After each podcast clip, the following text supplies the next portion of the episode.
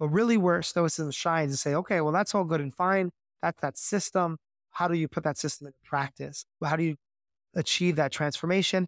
Welcome to Stoic Conversations. In this podcast, Michael Tremblay and I discuss the theory and practice of Stoicism. Each week, we'll share two conversations, one between the two of us, and another will be an in depth conversation with an expert. And today we have a Stoic speed run by Michael. But before we get into that, if you're new to Stoa Conversations, check out our back catalog. You may also find the Stoa letter, that's stoaletter.com of interest. We send out two emails, two weekly meditations on becoming more stoic. And if you want to dive deeper still, we have the Stoa app. Just search Stoa in the Play Store or App Store to find that. We have hundreds of Stoic exercises, meditations, and lessons. We just uploaded a new series on crisis meditations. These are exercises that are meant in the ancient sense of the word crisis to help out when you're at the crossroads, when you're facing a decision, whether you're dealing with a negative emotion like anxiety or anger, or preparing for an important event. These are short meditations meant to ground yourself, provide structure, and ultimately a way to act well in the face of what life throws at us. And now, time for the conversation. Today, we are going to be covering all of Stoicism. So, this is going to be Michael's take on the most important aspects to know about Stoicism in a short period of time.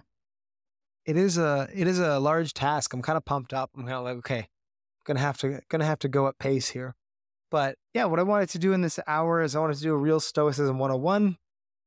And I kind of treated it as an exercise, which is to say, look, if we limit the amount of time we have to talk about things, but but we're gonna try to cover all the important parts of Stoicism. What are really the, the essential parts that get left over? And so there's there's Going to go over a, t- a couple categories. So going to start with a history of Stoicism, or at least the you know a bit of its intellectual background and major inspirations. Then go over its key claims, its ethical claims, psychological claims, epistemological claims. That's you know how we know what we know. It's metaphysical claims as well about the nature of the universe. So the key claims in those four areas. Then I wanted to go over some of its key exercises. So the tools, the Stoic tools for self transformation, for self improvement. Then the major types of Stoicism. So the way that Stoicism has manifested into modern schools. And then some common objections. So trying to just do an overview of the whole thing. M- my goal is, you know, listen to this one hour and you'll have a thorough understanding of at least uh, of each separate part of stoicism and a good sense of where you want to dig deeper or maybe you know maybe this is this is all you need this is self-contained so that, that's that's doubtful but at least a, a good enough overview to either refresh people's memory get people started or you know test people to see you know if they agree or disagree or think they would have added anything else as being essential or, or they would have taken anything out. So that's, that's my goal with this episode. Yeah i think it's always useful whether you're familiar with the philosophy or not, to try to summarize things briefly, revisit what your elevator pitch for a philosophy is. And to some extent, we'll be doing the longer version of that. But I think it'll be useful, of course, if you don't know much about Stoicism, to get this one hour or so download. And then if you do have some background in Stoicism to compare what you would state some of the key claims, key exercises are with the philosophy and how they might differ or not with what we're going to chat about here. Yeah, and so if there's an elevator pitch, this is more like a train ride pitch or a yeah, that's right, a, a, long hike pitch of stoicism. Or I guess maybe a, maybe a short hike. I'm just not a, a short hike, not a good hiker. you just don't go hiking. long hike for me, one hour. That's enough. I'm going home. Cool. So anything else or I'll jump into it? Let's let's do that. Let's do it. Cool. So let's start off with the history of Stoicism, a bit of its intellectual background. So Stoicism was founded by Zeno of Citium, Citium in Athens in 300 BC or around 300 BC. there would be Stoicism is a, is a school of ancient philosophy that has a number of heads of the school over time, but Zeno was, you know, Zeno was the founder, was the first one. You often talk talk about Chrysippus. He's the third founder, another really important figure in terms of unifying or writing down the Stoic theory. That's the early school of early school of Stoic philosophy. And then Stoicism exists in varying degrees of popularity in ancient Rome and Greece and that part of part of the world until around 100 AD, maybe 150, 200 AD, when it becomes superseded by Christianity as kind of a the dominant cultural, philosophical, or religious outlook on how to live. And so, even though Zeno was the founder, we often hear a lot from the late Stoics. That's Seneca, Marcus Aurelius, Epictetus. We hear about them a lot because a, we have their writings preserved. We just don't have a lot of Zeno's writings anymore, Chrysippus's writings anymore, Cleanthes' writings. And B, because they really focused on the ethical parts of Stoicism. So the parts that I would say are most accessible to normal people or non Stoics. And I would say C, there's kind of a historical interest as well in the late Stoics. Seneca, you know, advisor to Emperor Nero, very historically relevant Roman, Marcus Aurelius, emperor of Rome. Epictetus, maybe less historically relevant, but he was a slave. It's kind of this interesting story as a character. And so there's a bit of a cause and effect there where because Marcus Aurelius was famous, we have we have his writings, but then because we have his writings, Marcus Aurelius is famous, and that kind of goes on and, and really puts up these late Stoics. That's why people often talk about them or refer to them. But Stoicism didn't happen in a vacuum. It was part of a there was it had a, a lot of philosophical inspiration. So you can talk about the development of Stoicism historically, but I, as a as a philosopher, often think of it as a kind of a story of ideas or a story of philosophies or ways of thinking about the world. Its main philosophical inspiration is that of Socrates, and Socrates was an ancient Athenian.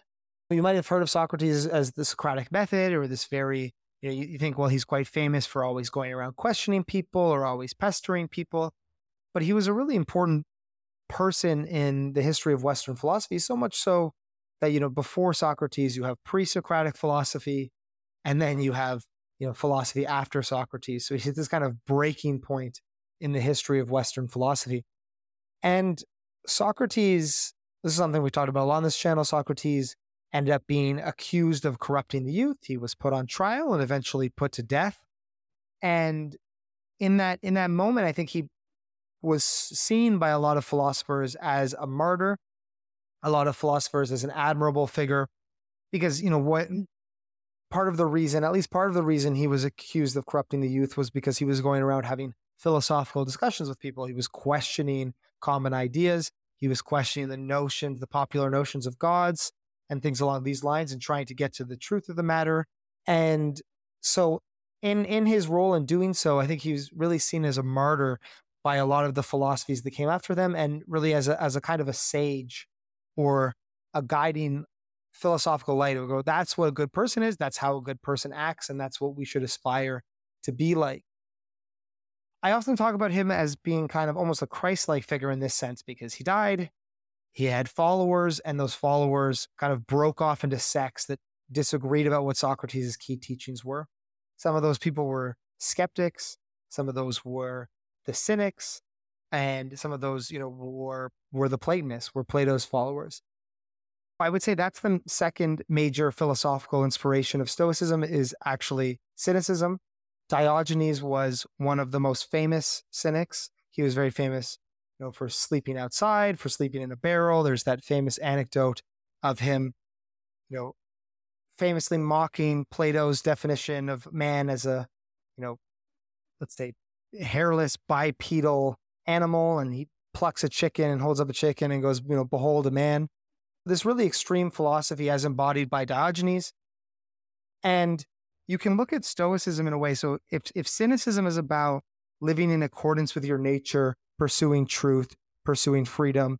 And for cynicism, that looks like not being corrupted or distracted by social convention, not following what others say just because they say it, you know, not being intimidated by reputation or the demands of others. That's that's how that manifests in cynicism. Then stoicism comes along and says, look, we're going to conceive of what it means to be a person a little bit differently, what it means to live in accordance with our nature a little bit differently, because we're going to think that stoicism is going to say that we're social animals, we have certain social conventions. There are certain there's certain benefits, you know, to to sleeping in a house instead of in the streets, to wearing clothes, to you know maintaining good social relationships with friends and neighbors. So on one hand, you could look at cynicism, stoicism as, as kind of diluted cynicism, and you could also look at stoicism as a middle ground cynicism, a cynicism that gets things right, that gets the right mix between the extremism of cynicism and the kind of cowardliness of doing what you're told, following the the crowd, not standing up for what's right. And so those are those inspirations. We have Socrates, we have cynicism, and I would say the third main historical inspiration was Aristotle's approach to ethics. What Aristotle did is Aristotle really defined the Hellenistic period of philosophy, of which Stoicism is a part, along with Epicureanism, cynicism, and skepticism. And Aristotle said, look, the point of philosophy is to achieve, achieve happiness, is to achieve eudaimonia. And we now need to define what that means. What does eudaimonia mean? What does happiness mean? What is it comprised of? And then all of these different Hellenistic schools then had different answers to that question. Stoicism then was inspired by Aristotle because it looked at ethics like this. It looked at ethics as a question of how does a person become happy? How does a person become excellent? And that is the key ethical question. And then it just came up with a different answer to that than Aristotle did. So those are the three, I would say, the three key philosophical inspirations after that led to Stoicism in its form. Yeah, I think that's that's well put, Michael. So if you think about when the world in which Stoicism emerged, you had the pre-Socratics, people who were really gesturing at or beginning to think in a range of different ways about some of these central questions. And they were really a mix of mystics, rhetoricians, poets, philosophers. And you didn't have philosophy crystallized into a single thing until Socrates came along, and uh, in particular the biographies of Socrates. And then you have, of course, Aristotle coming along and making things even more systematic. And that's the the point where these Hellenistic philosophies like Stoicism, Epicureanism, and so on emerge into the picture and start answering these key philosophical questions what's going on in the world? How do we know anything at all? And who should we be? Yeah, that's a good way to put it. Stoicism is finding is following a system of, of philosophy defined by Aristotle and to some extent Plato. And then their answer to that system is going is inspired by Socrates and Diogenes, although they're coming up with something or cynicism and you know broadly Diogenes, and they're coming up with a different answer based on that inspiration. That's a good way of putting it. So next part then, so if that's if that's where Stoicism came from, you know, what is Stoicism? What are its key ideas that separate it from those other philosophies that are also trying to answer these questions? So starting with the ethical claims, so the claims that Stoicism makes about how to live, um, I would say there are three main ethical claims that Stoicism is committed to that separates it from other schools. So the first is that virtue is the only good and both necessary and sufficient for a happy life. That's number one. I think even when I talk to people today, we talked about an episode on six types of stoicism. There's a lot of different debate about what makes a stoic, what doesn't. I think that's the key thing. That's a that's a yes or no. If you don't think virtue is the only good, then you're not a stoic. I would I would stay committed to that claim. Although I, think there's other disagreements you can have and still be stoic, but not in that. And so what's meant by that is that virtue is is a personal excellence. You know, a kind of a kind of uh, because I don't want to define it yet, but but virtue is is a kind of a, you know an excellent action, the excellent embodiment of what it means to be to be a, a, a good person and to to I suppose you know behave in the way humans should behave And so the implications of that is that it means that if you act properly, if you possess that virtue, then if it is sufficient and necessary for a good life, then no matter what else happens to you, your life cannot go poorly. And so the Stoics were famously committed to the view that you could be happy on the torture rack, which means that, you know, if you were a good person, if you were virtuous, then even if you were being tortured, even if your house burnt down, even if your family died, you were still flourishing. You were still living an excellent life, which is a pretty controversial claim, but is their key ethical claim. And then, so then what does virtue look like? Because there's lots of things that virtue could look like. It could, could look like having correct desires. It could look like wanting the right things over others. It could look like being totally courageous. There's lots of debates about what this what this might be. But for the Stoics, virtue is a knowledge of how to live in accordance with nature. So, two points there. Virtue is knowledge. Knowledge of what? Well, how to live in accordance with nature. And so that's important because it means that excellence is an intellectual achievement. Virtue or personal excellence is an, is, is an intellectual achievement. Correct action is an intellectual achievement because it is knowledge. And the other point there is that it is how to live in accordance with nature. This is understood as your nature and a greater cosmic nature. So when we act unvirtuously, that is when we act not in accordance with our own nature or not in accordance with cosmic nature.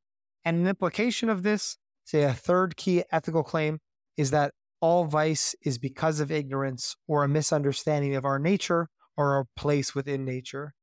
And that's just the the follow up from the claim that virtue is knowledge. If virtue is knowledge, then vice is ignorance. And this is a really intellectual way of looking at virtue, whereas someone like Plato might look at virtue as the controlling of the you know irrational animal parts of ourselves. The Stoics are are looking at you know the excellent people are the people that just they just know what to do. They've got it. They've they know what's right. They understand why it's right, and they understand why that right action or that way to live fits within the bigger picture of the world that they're within, and they know who they are and their their role within that world.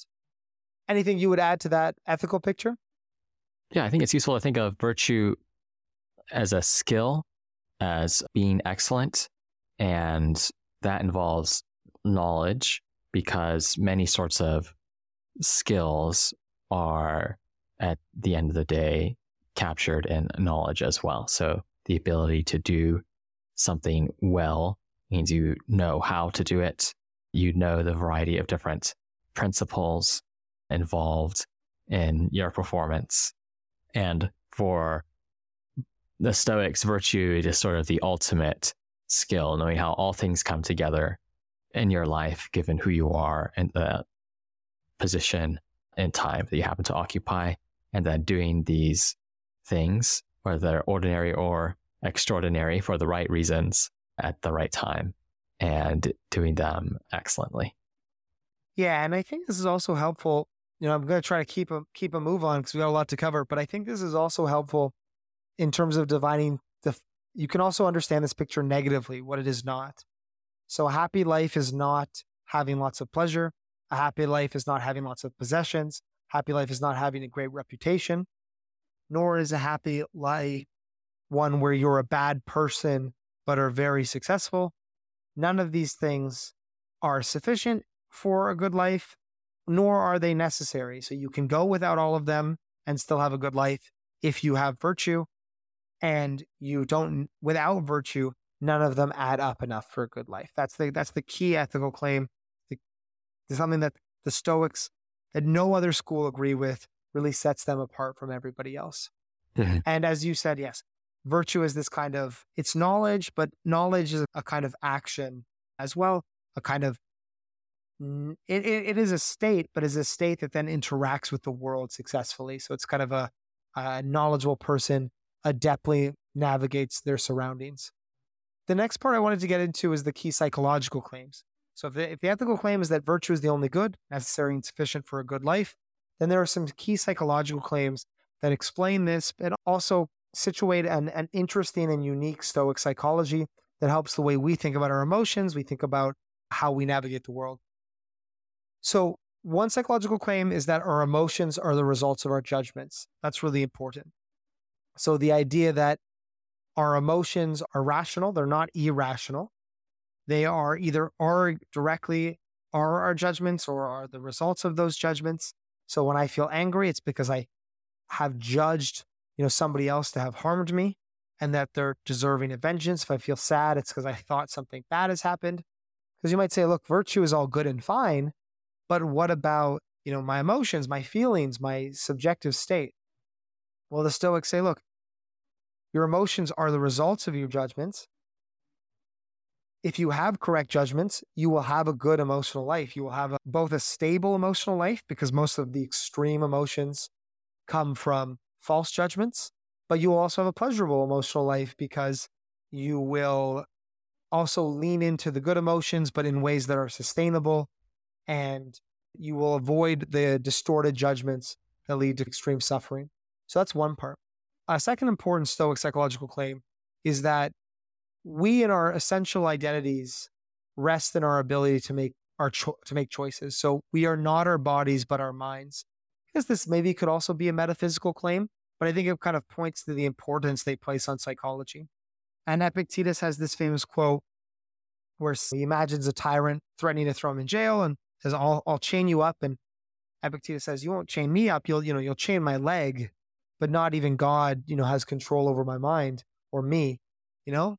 And so there's this idea that who we are, what we essentially are, rests in our mind and not just our mind, but our capacity to make choices, that part of our mind that reflects on situations. They would call this reason, a reflection and a sense to situations. So if something, if something bad happens to our body, this is not a harm to us because we are not our bodies. Instead, it's a challenge for our minds to navigate well. well how do I overcome this adversity? How do I turn this challenge into kind of an opportunity to exercise my good character?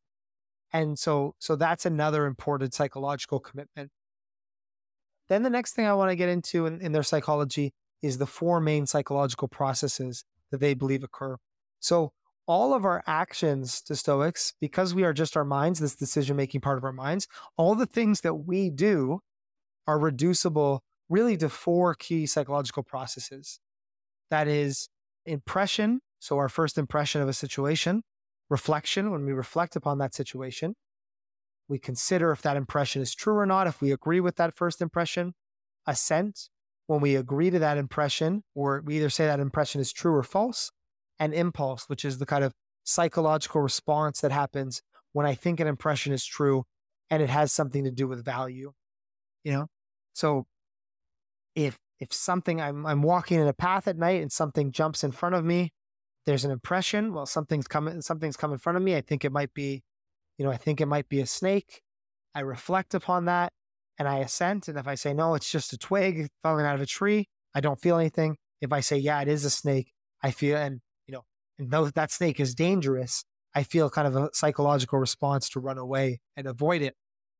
And so those are the four processes. That's really all you are. And that's all you're working with in terms of improving your life, right? So knowledge looks at knowledge just means correctly assenting to true impressions just means as epictetus says making correct use of our impressions so carefully reflecting upon impressions only re- assenting to the ones that are true as true and either suspending our judgment or you know dissenting against the ones that are false as false and mm-hmm. so an important psychological part of stoicism is this space between impression and assent that space between first impression and what we tr- choose to commit to or believe, that's the most important space in Stoicism. That's where we make choices. That's where we have our freedom. And that's where we, you know, really craft our character.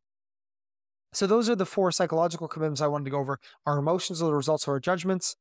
We are our minds. We have four psychological processes impression, reflection, assent, and impulse. And then the space between impression and assent that reflection, that's the most important part. That's really where we can change our character. Right, right. There's a line from Marcus Aurelius take away your opinion, and then there's taken away the complaint. I have been harmed. Take away the complaint. I have been harmed, and the harm is taken away. And that shows a number of aspects you just mentioned. You know, if you have taken away the belief, the judgment that you've been harmed, you have not been harmed, or this sense of grievance is caused by the judgments that you've been harmed. And then our, you know, primary order of business is our judgments, what we assent to, what we agree to. That is the focus of the Stoics' life, in a sense, as when there's when you think about your life as as an individual. Of course, you are also a part of a much greater whole, but when you're just thinking about the Stoic individual, the Stoic worldview, it's that life happens inside. You're given all these impressions, and then the question is, what are you going to agree to or not that the world gives you? And that's, as you said, where the Stoic finds their freedom and they shape their character. Yeah, and on the Stoics, just to add to that Marcus Aurelius quote, you know, don't think you've been harmed and you haven't been. It's not just a claim about the subjective experience of being upset. It's also this claim about ignorance, right? If I think I've been harmed when somebody's insulted me and they haven't actually harmed me, not only do I feel upset, but I've also just believed something that was false. I've moved further away from virtue. And in that sense, as a mind, I have harmed my mind. You know, maybe my reputation was harmed when I was insulted publicly, but I've harmed my own character when I choose to believe something false. Namely, that, you know, my life has gotten worse just because somebody said some bad words about me. So, keeping this pace going, this is kind of a, a fun challenge. So, next, I wanted to talk about the key epistemological claims. So, we've gone over the ethical claims, the psychological claims, now the epistemological claims. Epistemology, that just comes from episteme, Greek word for knowledge, means, you know, how do we know what we know? Because we've already said, you know, virtue is knowledge. It's pretty important to know what knowledge is. So what is the what is the Stoic view on that? Especially pushing against some skepticism, which was which was an important philosophical movement of their time. So Stoic epistemology, I'll try to sum it again, summarize it again in four key points. First, everything we encounter leaves an impression on us or a kind of stamp of how it seems. So the Stoics were materialists. They thought our thought our minds were physical. So literally, when I saw when I see something, it literally, in their view, leaves a stamp, a kind of a physical impression on our minds. So we then reflect upon this stamp, right? And a belief is just an assent to an impression. This is when our mind accepts that impression as true. So we come to believe something when we make a judgment, we accept that stamp as representing the world as it is. That belief, though, that belief that the stamp is true. So, you know, let me just do an easy example here. If I see a tree, that leaves a stamp on my mind of a tree. I don't have any belief yet. I just have an impression. I think, yeah, that is a tree. That's a belief. So that assent says, yeah, that stamp accurately reflects the world. I actually think there is a tree over there. That belief is true in the Stoic view when the impression we assent to is an accurate representation of reality. So it's a correspondence theory of truth, right? If I believe there's a tree over there and there actually is a tree, well, then that belief is true. That's what determines it, is whether or not my belief corresponds with reality. And there's some interesting kind of Stoic thought experiments here because different people can have different impressions depending on their level of expertise, right? If I look at a car engine, I just see an engine. If a mechanic looks at a car engine, they see a problem or they see, you know, a 1995 Ford engine where I just see, it, you know, a block of metal. So what the the impression it leaves can be different depending on my type of expertise and but my belief is true if it corresponds to the world. So it's still it still is an engine if I believe it's an engine, that's still true. That more the expert impression, that's still true if it corresponds with reality. And so the, the important gap for this kind of skepticism is say, well, you know, how do I ever know my belief corresponds with reality? Isn't there always a gap between the thing leaving the stamp, the stamper, and the stamp, my impression? How can I ever know that those two correspond? And the Stoics think that we we're capable of having confidence in our beliefs because of cataleptic impressions. And what cataleptic impressions mean is that's just a term for a type of impression that is incredibly strong or incredibly vivid. So, you know, again, to use a physical example, because that those are less complicated. If it's kind of foggy out and I don't know what I see and I see something in the distance and I think it might be a tree, that's not a cataleptic impression. That's kind of a foggy, muddled impression of a tree. Whereas, you know, if I if it's a sunny day, I'm I'm I walk up to the tree, I have my hands on it, I can, you know, touch it with my hands, I can see it, I can smell it. That's a cataleptic impression. The intensity and the veracity of it is of a different sort. So the Stoic advice is a very kind of common sense advice, which is look, don't assent to anything unless it's a cataleptic impression. Don't assent to anything unless the truth of it is very intense. And you have to kind of train that in yourself, right? Epictetus makes this metaphor to kind of biting a gold coin and saying, look, test it first. But if you've tested it and it's passed the test, then it's okay. Obviously, the skeptics are not going to be happy with this. They're going to say that's silly. It doesn't get around the kind of circular problem. How do you know the cataleptic impressions are true? The Stoic response is going to be, well, you know, God has constructed us in a way to make us capable of knowing reality. That's not going to satisfy the skeptics.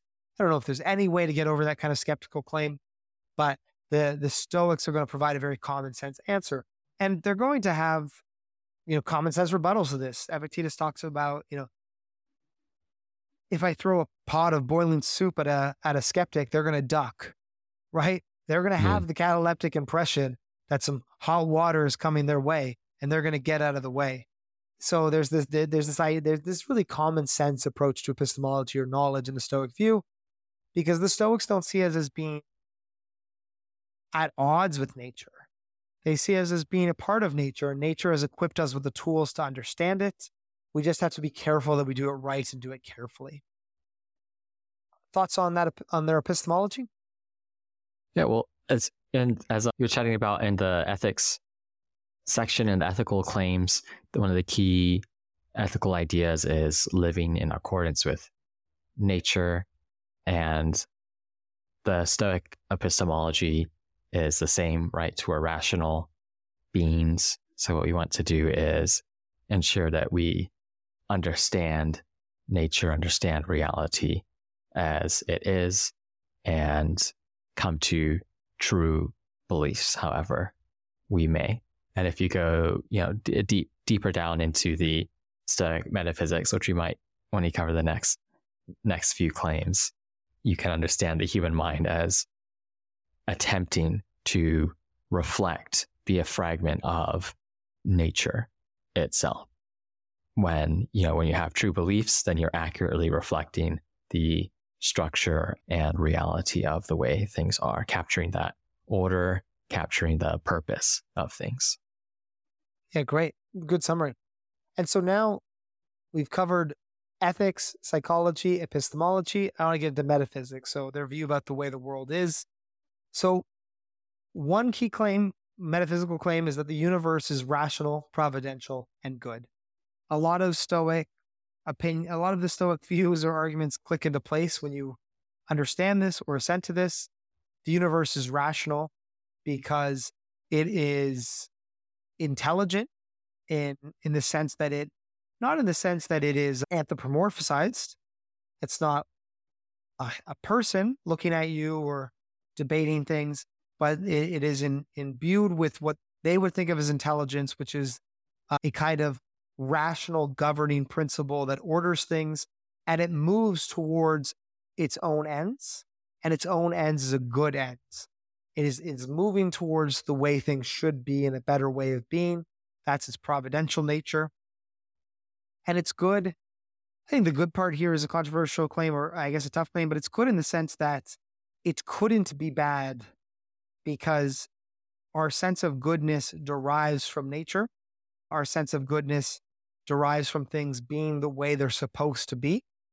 Nature is the way it's supposed to be. And we're we live well when we live in accordance with that with that. We we understand that plan. We understand that providential nature. We understand that progress. So there's there's quite a actually robust metaphysical picture here behind the ethics, the psychology, and the epistemology. Another interesting thing, so that was a lot of discussion that can sound very mystical, but there's this other interesting point here that the Stoics are committed to, which is that everything, including our souls, is material as well. So even though the, the universe is rational, providential, and good, the universe is also material, which means that the only kind of things there is is matter. There is nothing that's immaterial like a mind. So, or even a soul, right? And so our minds and our souls are material, I should say. They're not uh, they're not mm-hmm. immaterial in the way somebody like Descartes or a dualist later on might think they're different kinds of things, right?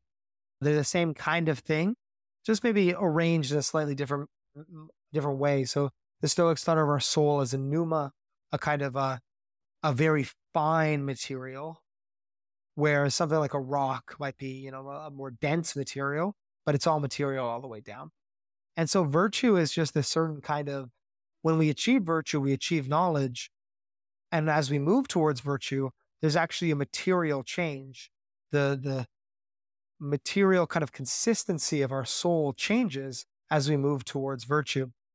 And virtue is described by the Stoics as a certain kind of consistency or tenor of the soul.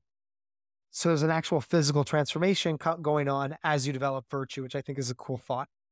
The the third point, you know, I talked about the universe, I talked about materialism. But the third point is that God or the divine, it first of all, it exists and it is an active rational principle that imbues passive matter with movement, form, and intelligence. So there is everything is everything is matter, but if there wasn't a God, there would be no shape, there would be no movement, there would be no perception. So God is this active ma- active principle to matter, this rational principle that imbues all matter and gives it shape, movement, growth, the faculties of the human mind. All of these things come from God, or at least this is actually what they view as God. So God doesn't give us a mind. They view you know our mind as as being divine in this sense, as being imbued with the same principle as the stars, the same principle as the water, as everything is imbued with this part of God. So we're all connected in this in this way. It's not God is not something that sits outside of us.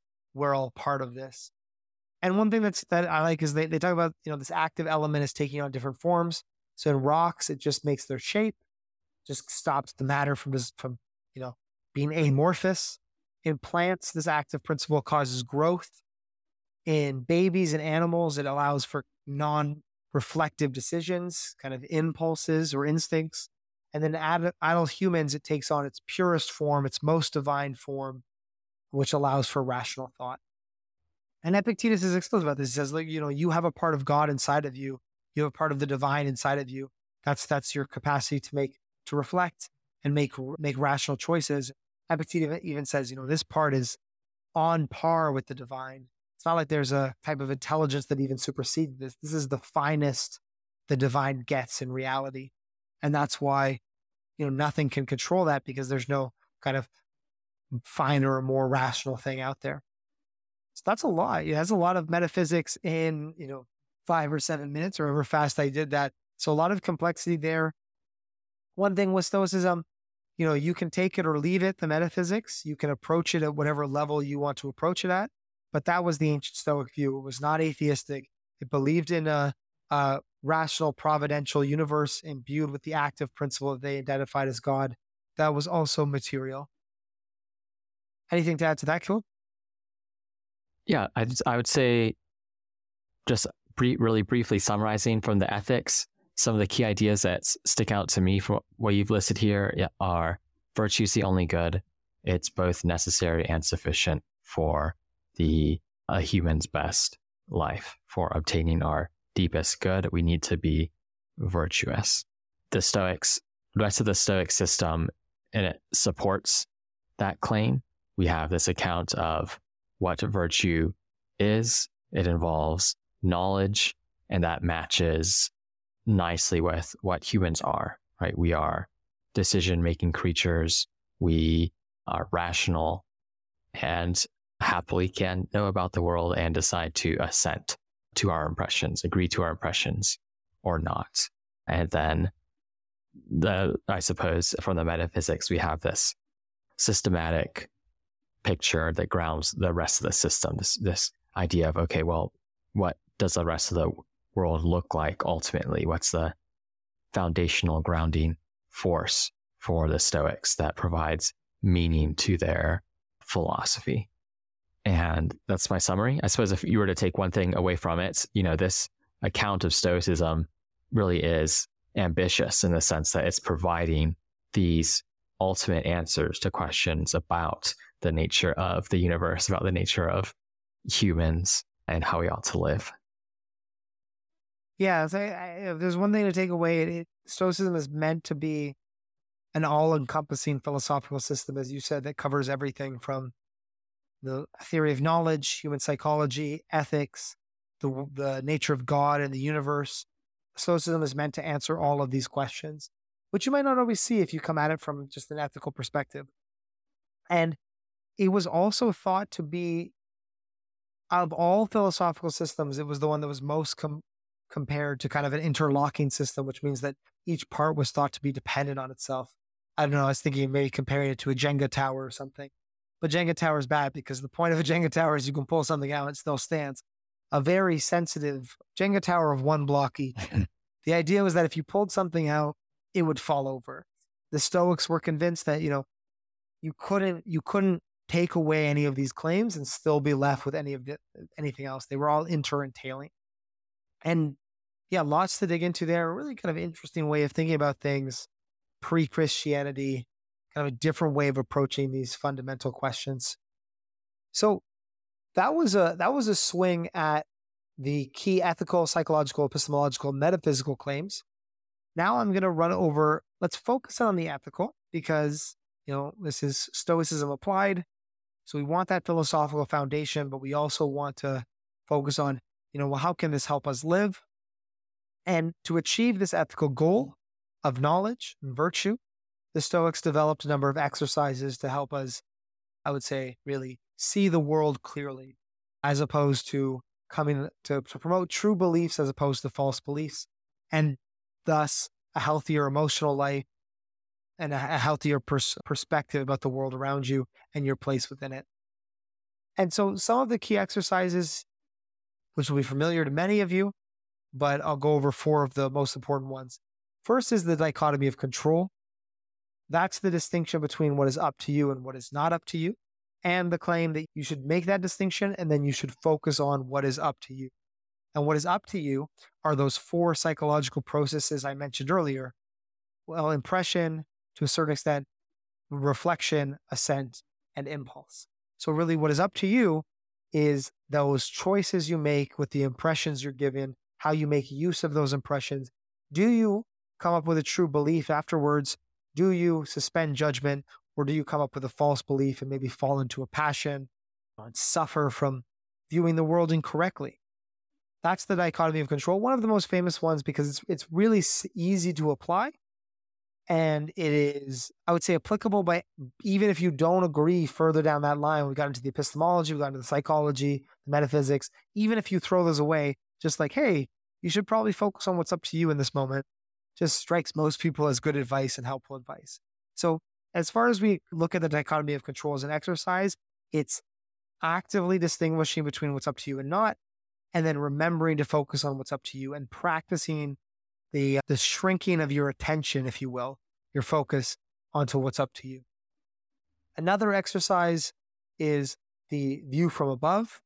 So, this is the exercise where the Stoics pull out their perspective from their individual perspective and imagine themselves as, you know, floating among the stars, looking down at the worlds below them.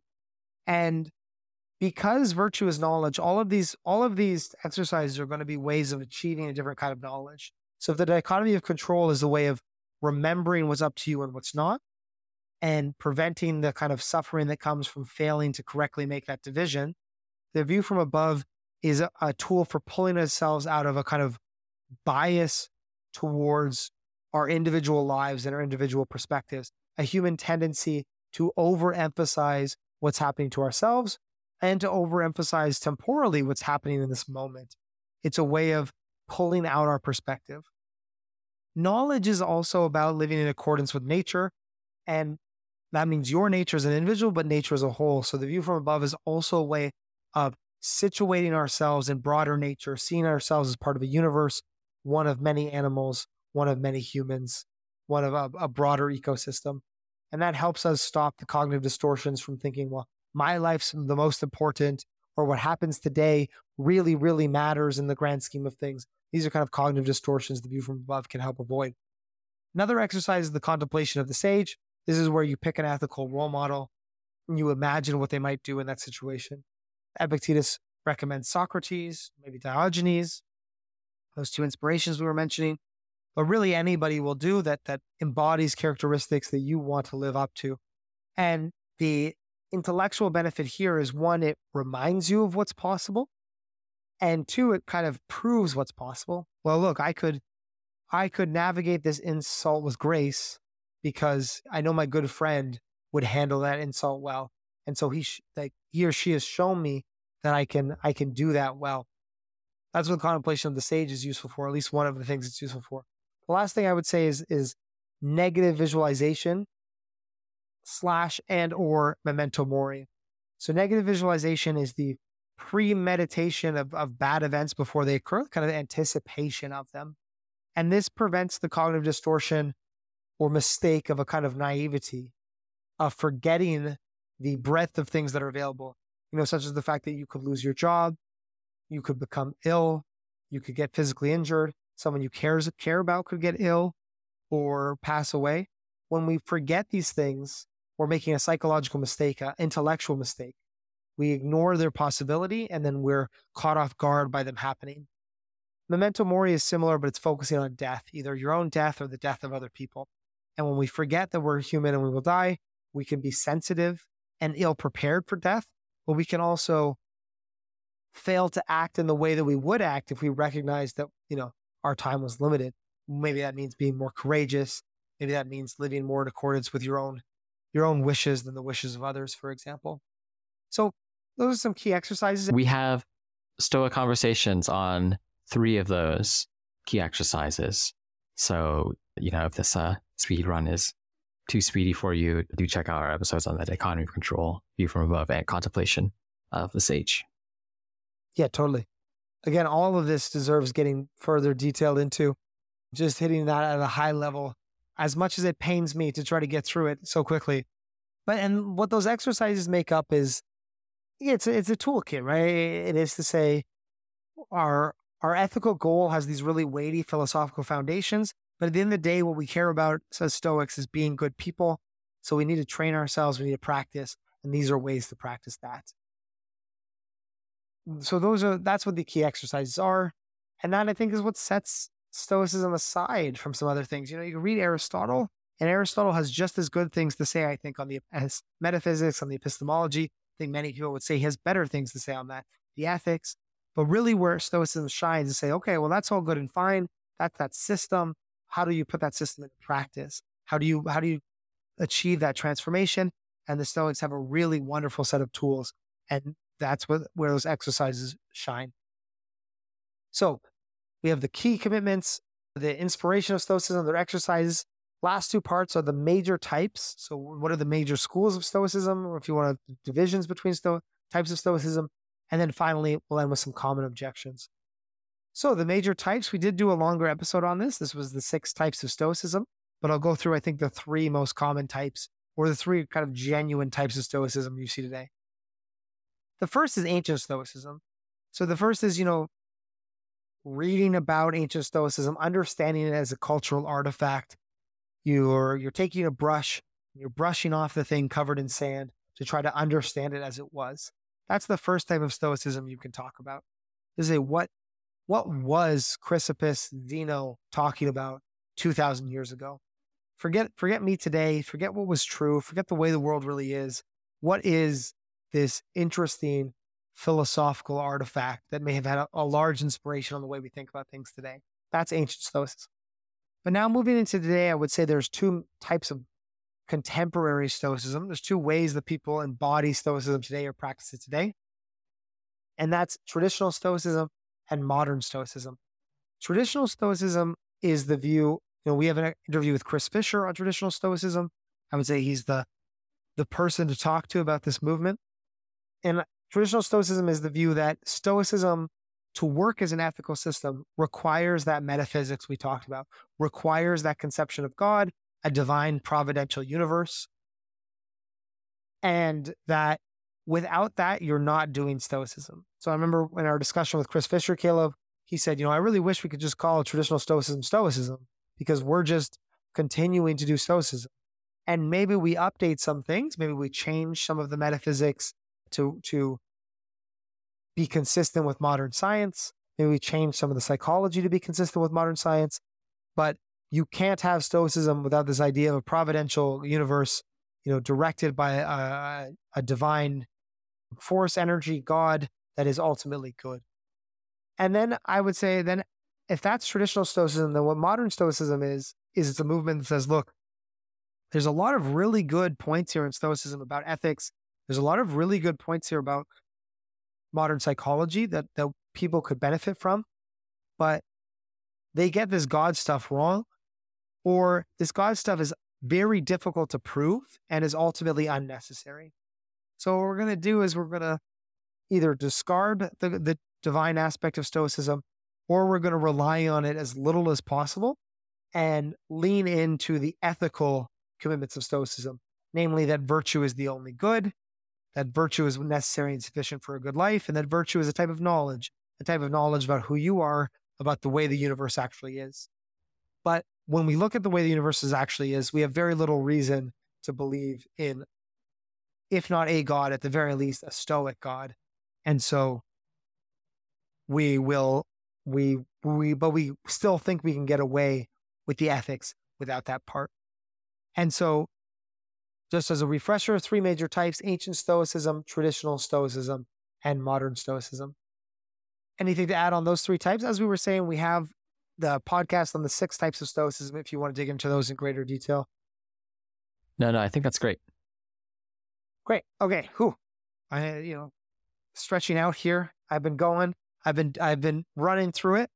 And now to kind of to, to round things off, I want to talk about the common objections to stoicism or you know, if you're not super sympathetic to it, some things you often hear about maybe what it gets wrong or what's kind of stupid about it.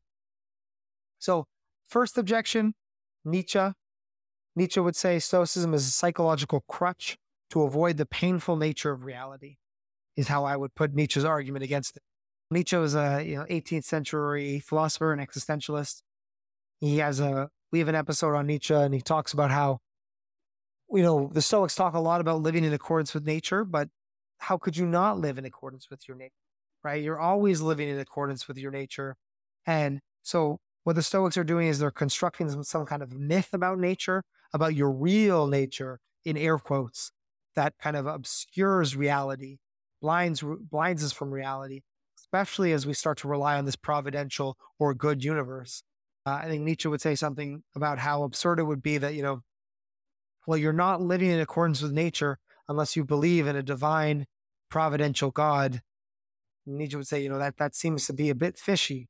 It seems like that's a bit of a crutch and seems to be getting away from the truth. They're getting away from the, especially when Stoicism says something like cataleptic impressions, believe you know, the world as it is before you. No need to be skeptical about a desk. You're in front of a desk. You know, just believe that. But then they add these other things about God, about, you know, metaphysics, and Nietzsche will kind of push back against that. Second objection, so that's one objection. It's a psychological crutch to avoid, you know, the painful realities that sometimes lives just go bad. Sometimes people just get unlucky. It's not all about virtue. It can also be about, you know, luck or the situations you're born into. The second argument, second objection comes from Aristotle. Although Aristotle was writing before Stoicism, Aristotle would say, we are not just our minds, we're also our bodies, we're also our social relationships. So what it means to be a person is means to be something more than just a decision making being. So what it means for our lives to go well is to not just make good decisions, it's not just to have good character. It's to have good character and other things too, like good friends, a healthy, a healthy body, a, a roof to sleep under. And so to act like you're happy on the torture rack when clearly you, in Aristotle's view, you'd just be a person who's doing very well in one sense in your character, but very poor in another, your physical well being. And so that person is not happy. That person is very unlucky. So Aristotle objects to Stoicism by kind of expanding our conception of what a person is. Then there is the Epicurean argument against Stoicism. And so the Epicurean argument is that what matters in life for human flourishing is the psychological sensation of happiness, understood as the maximization of pleasure and the minimization of pain. Stoicism is helpful because it makes us feel better, but it is it is not so virtue is good. Stoic understanding of reality, its tools, these are good things, yes, but they're good because they stop our psychological suffering. The goal of life is not virtue. The goal of life is to minimize our pain, maximize our pleasure. And we do that when we li- when we're virtuous people with minimal desires who don't want revenge, who aren't overly anxious or fearful or petty or sad or angry. But virtue isn't the end goal. It's the, it's the it's a means to an end of a kind of sensation of happiness. And so, you know, again, clearly we're not happy on the torture rack. Final objection, I would say, is the nihilist one. We would say the Stoic God is not true or it's unprovable. And without the Stoic God, we have no reason to believe living in accordance with nature is good. We have no reason to believe that nature is good. And so, living in accordance with nature, understanding the world as it really is, maybe that's an epistemological goal. Maybe that counts as knowledge. But what makes knowledge good? Why is it good to to why is it better to live in accordance with nature than out of accordance with it? No reason for any of this because there's no kind of external grounding that Stoicism can provide without relying on a God, which isn't true, I would say, in, in the in the nihilist picture. So there's some some common objections, or at least you know historical objections, I would say, to to Stoicism from Nietzsche, Aristotle, Epicureanism, and nihilism. Nice, nice. If you just had to boil down some of the key claims, key exercises, objections that you take most seriously, maybe one objection you take most seriously, you know, what would that be? Three, just limit yourself to three key claims, two exercises, and one objection. Okay. So key claims are virtue is the only good. We our identity is our minds as decision making beings. And knowledge or making good decisions that results in knowledge is the way that we achieve virtue. So those are the three claims. I think the most important exercises are the dichotomy of control because it's an exercise that identifies we are these things, we are these parts of our mind. Those are what matter. It, mm-hmm. the exercise that builds in those ethical claims I just made. And these are the these are the things our possessions, our body. These are things that aren't us. They're the things that don't matter. And then I would also say I would think the view from above is the more important exercise. Now I'm breaking my rule here. Your rule of two. The view from above is more important because it situates us in our broader nature. But I think the contemplation of the sage is the most practically effective. And then in terms of the key objection, I think I'm most partial towards Aristotle's objection. I think it depends if we're going to view if Stoicism is a type of teleology, we're we're happy when we actualize our human nature then mm-hmm. we have to have an answer for what our human nature is.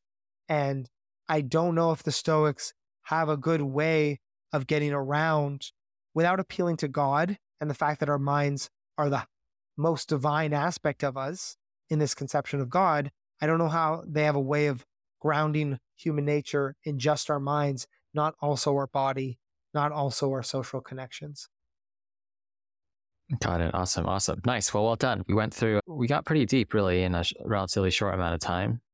We talk, talked about cataleptic impressions, the four main psychological processes, lots of good stuff, as well as some of the key exercises and challenges, of course, for people thinking about applying stoicism. Yeah, that was a sprint. As you said, we got we have lots of other episodes to dig into particular aspects of that. If people find this helpful, I would find it, I, I think it would be kind of useful as maybe a primer, maybe a refresher if you're more advanced in your Stoicism, but also maybe something to come back to if you're starting Stoicism and say, well, maybe I understood about half of that or half of that resonated with me or I, I've heard half of that before and then maybe come back and listen again and see, if more of that made sense or resonate with you, or maybe there's even parts of that you you object to now or think that I got wrong or could have represented differently. I think it could be a, a fun exercise. Absolutely. Yep. Well, let us know what you think of what you think of this. I hope you all find it useful, either as a you know your first first one of your first few stabs at stoicism or a refresher, as you say. And until next time. Thanks for listening to Stoa Conversations. Please give us a rating on Apple Podcasts or Spotify and share it with a friend. And if you'd like to get two meditations from me on Stoic theory and practice a week, just two short emails on whatever I've been thinking about, as well as some of the best resources we found for practicing Stoicism, check out stoaletter.com. It's completely free. You can sign up for it and then unsubscribe at any time as you wish. If you want to dive deeper still, search Stoa in the App Store or Play Store for a complete app with routines, meditations, and lessons designed to help people become more stoic.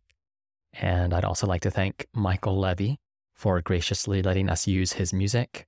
You can find more of his work at ancientlyre.com. And finally, please get in touch with us. Send a message to stoa at stoameditation.com if you ever have any feedback, questions, or recommendations. Until next time.